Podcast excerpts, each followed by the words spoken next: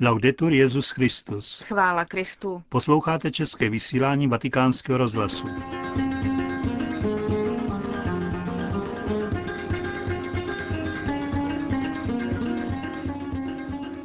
Dalším dnem pokračuje biskupský synod. Informace z něj i další zprávy z Vatikánu a ze světa uslyšíte v našem dnešním vysílání.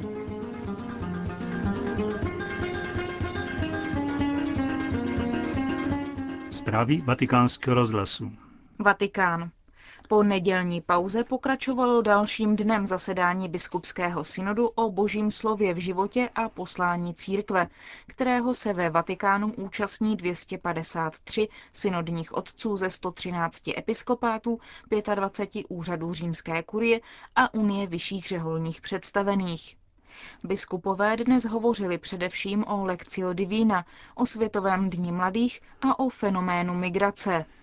Biblii bez víry číst lze, ale bez víry v ní nelze hledat Boží slovo, stojí v instrumentum laboris tohoto synodu.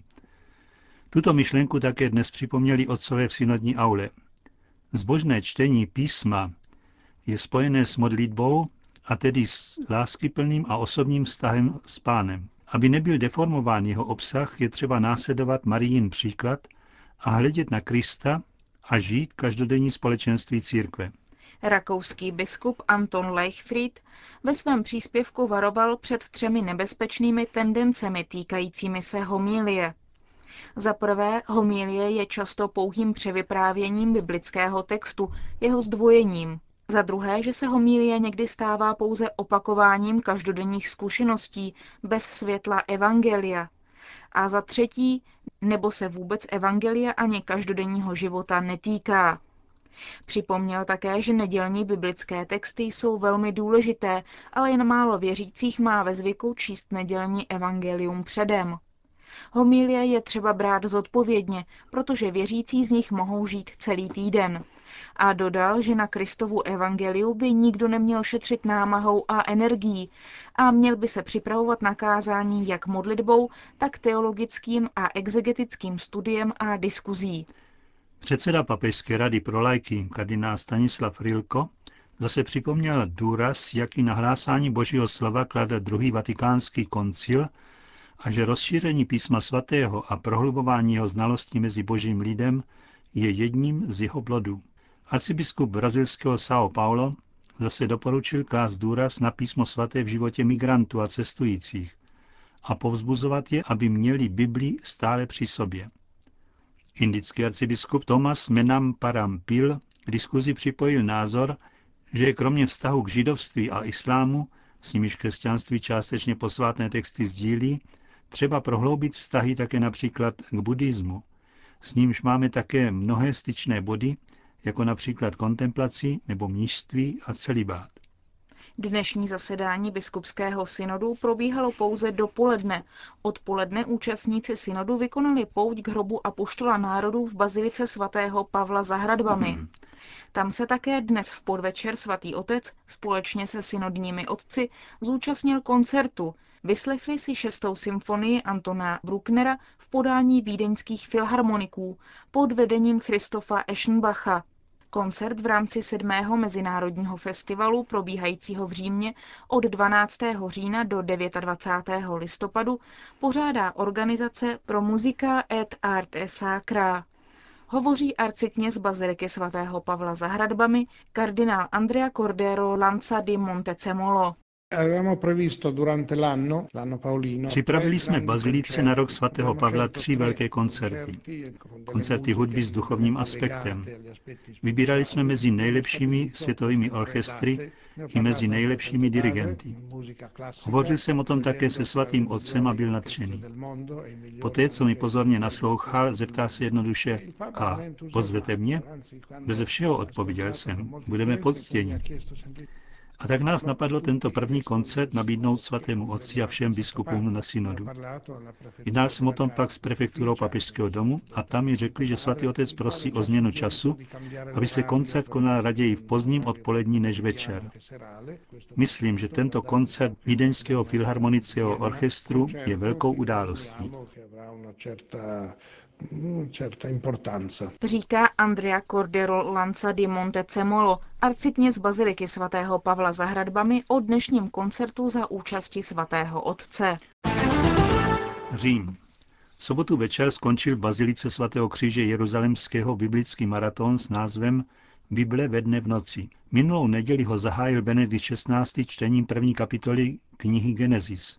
Poslední kapitolu z Janova zjevení přečetl v sobotu večer vatikánský státní sekretář kardináta Cizio Bertone.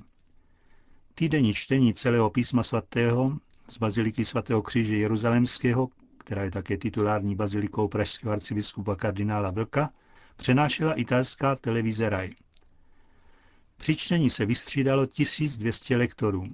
Mezi nimi nechyběli také tři bývalí italští prezidenti, čtyři desítky účastníků probíhajícího biskupského synodu o božím slově, tři desítky protestantů a šest muslimů.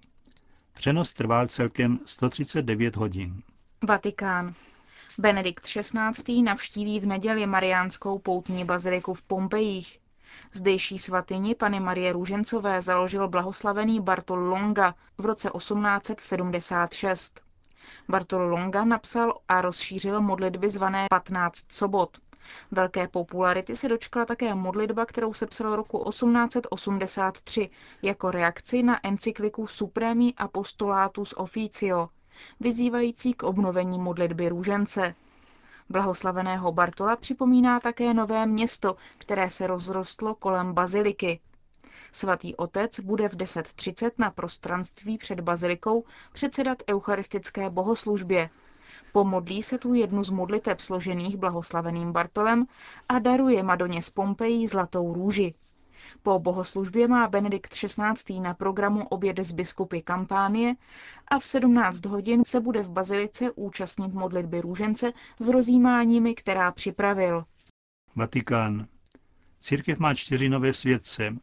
Benedikt XVI. sloužil včera na náměstí svatého Petra kanonizační mši svatou, při které svatořečil italského kněze, švýcarskou misionářku, indickou řeholnici a laickou terciářku z Ekvádoru. Kajetán Eriko se narodil v roce 1791 v Sekongalínu u Neapole. V roce 1860 tam také zemřel. Jako kněz zcela věnoval svůj život službě trpícím materiální a morální nouzí. Navštěvoval nevyléčitelně nemocné a vězně. Dnem i nocí spovídal a povzbuzoval penitenty v důvěře k božímu milosrdenství. O radu v duchovních záležitostech se k němu obraceli stejně tak chudí jako neapolský král či biskup. Otec Kajetán Eriko založil kongregaci nejsvětějších srdcí Ježíše a Marie, aby pokračovala v jeho službě milosrdenství. V roce 2002 ho blahořečil Jan Pavel II. Verena Bittler se narodila v roce 1848 na švýcarském venkově, ale misijní povolání zavedlo do Latinské Ameriky. Ještě v rodném Švýcarsku vstoupila do kláštera františkánek a přijela jméno Marie Bernarda. Se skupinou sester se vydala do Ekvádoru, kde založila kongregaci františkánek misionářek Pany Marie Pomocnice s cílem šířit Boží království skrze díla křesťanské lásky. Když v Ekvádoru vypuklo pronásledování církve a řeholních společenství, musela se přestěhovat do kolumbijské Kartagény, kde strávila 29 let. Svatá Marie Bernarda Butler zemřela v roce 1924. Blahořečil ji Jan Pavel II. v roce 1995. S protikřesťanskými násilnostmi v Indii se zběhla kanonizace první Indky v dějinách. Anna Mutadhupadatu se narodila v roce 1910 v Kudamalora ve státu Kerala. V raném věku osiřela a vyrůstala v péči příbuzných, kteří ji chtěli provdat. Po příkladu svaté Terezie od dítěte Ježíše se ale rozhodla pro jinou cestu a v 18 letech vstoupila do kláštera Klarisek třetího řádu svatého Františka. Přijala tam jméno Alfonza od neposkvrněného početí. Navzdory chatrnému zdraví zůstala věrná svému povolání a své fyzické utrpení věnovala Bohu. Zemřela v nedožitých 630 letech v roce 1946. Během cesty do Indie v roce 1986 ji blahořečil Jan Pavel II. jako první indickou blahoslavenou. Narcíza od Ježíše Matilio Morán se narodila v ekvádorském Nobol v roce 1833.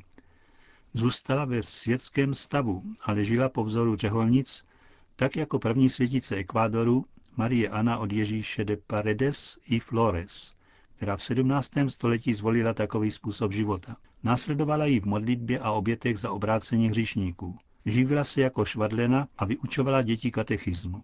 Později žila jako lajčka v klášteru dominikánských terciářek v Limě, v hlavním městě Peru. Složila soukromé sliby čistoty, chudoby a poslušnosti. Zemřela v roce 1869 ve věku 37 let. Blahořečil v roce 1992 Jan Pavel II.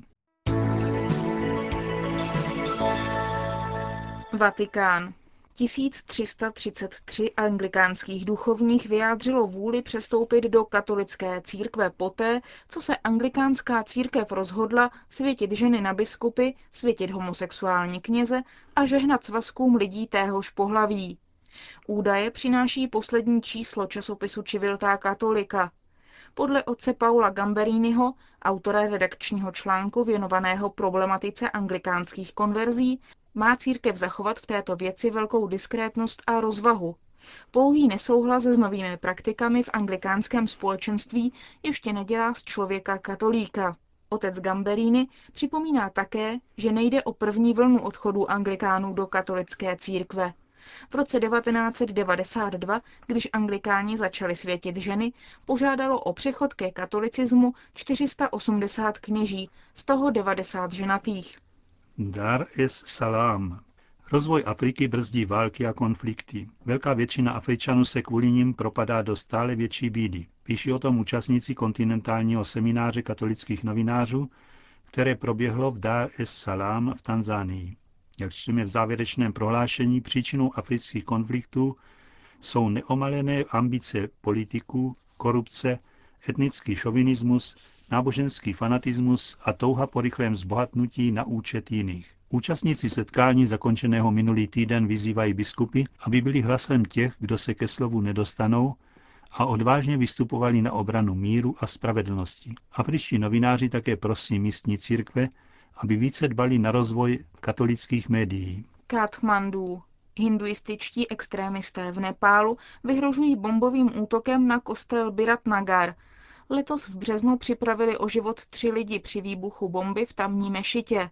K útoku se tehdy přihlásila polovojenská organizace s názvem Armáda obrany Nepálu. Na svědomí má také vraždu Seleziána, otce Johna Prakše, k níž došlo v červnu v městě Sirsia. Apoštolský vikář Nepálu se nicméně domnívá, že šlo o loupežnou vraždu, nemotivovanou nábožensky. Podle biskupa Antonyho Dharmy se katolická církev těší úctě díky sociální roli, kterou plní v nepálské společnosti. Katolíků je tu pouhých 7 tisíc na 24 milionů obyvatel. Přesto církev provozuje 27 škol, ve kterých studuje téměř 18 tisíc žáků, z toho více než polovina dívek. Touto cestou církevní vzdělávací instituce bojují proti tradiční diskriminaci žen v Nepálu. Vyhrušky katolíkům Birantnagar se objevily po útoku na mašitu Morang 4. října. Vůdci armády obrany Nepálu požadovali nejprve od katolíků výpalné. Žádosti údajně stáhly s ohledem na charitativní činnost církve. Jak informoval biskup Dharma, Vlna násilí v Nepálu narůstá od roku 2006, kdy hinduismus přestal být státním náboženstvím. Útoky hinduistů jsou nyní namířeny především proti muslimům, kteří v Nepálu tvoří necelé 3% obyvatelstva. Podle apoštolského vikáře ale nelze vyloučit, že se v budoucnu zaměří také na křesťany. Armáda obrany Nepálu nedávno předala státní televizi prohlášení. Deklaruje v něm další násilné akty s cílem, aby se Nepál stal znovu hinduistickým. Konec zpráv.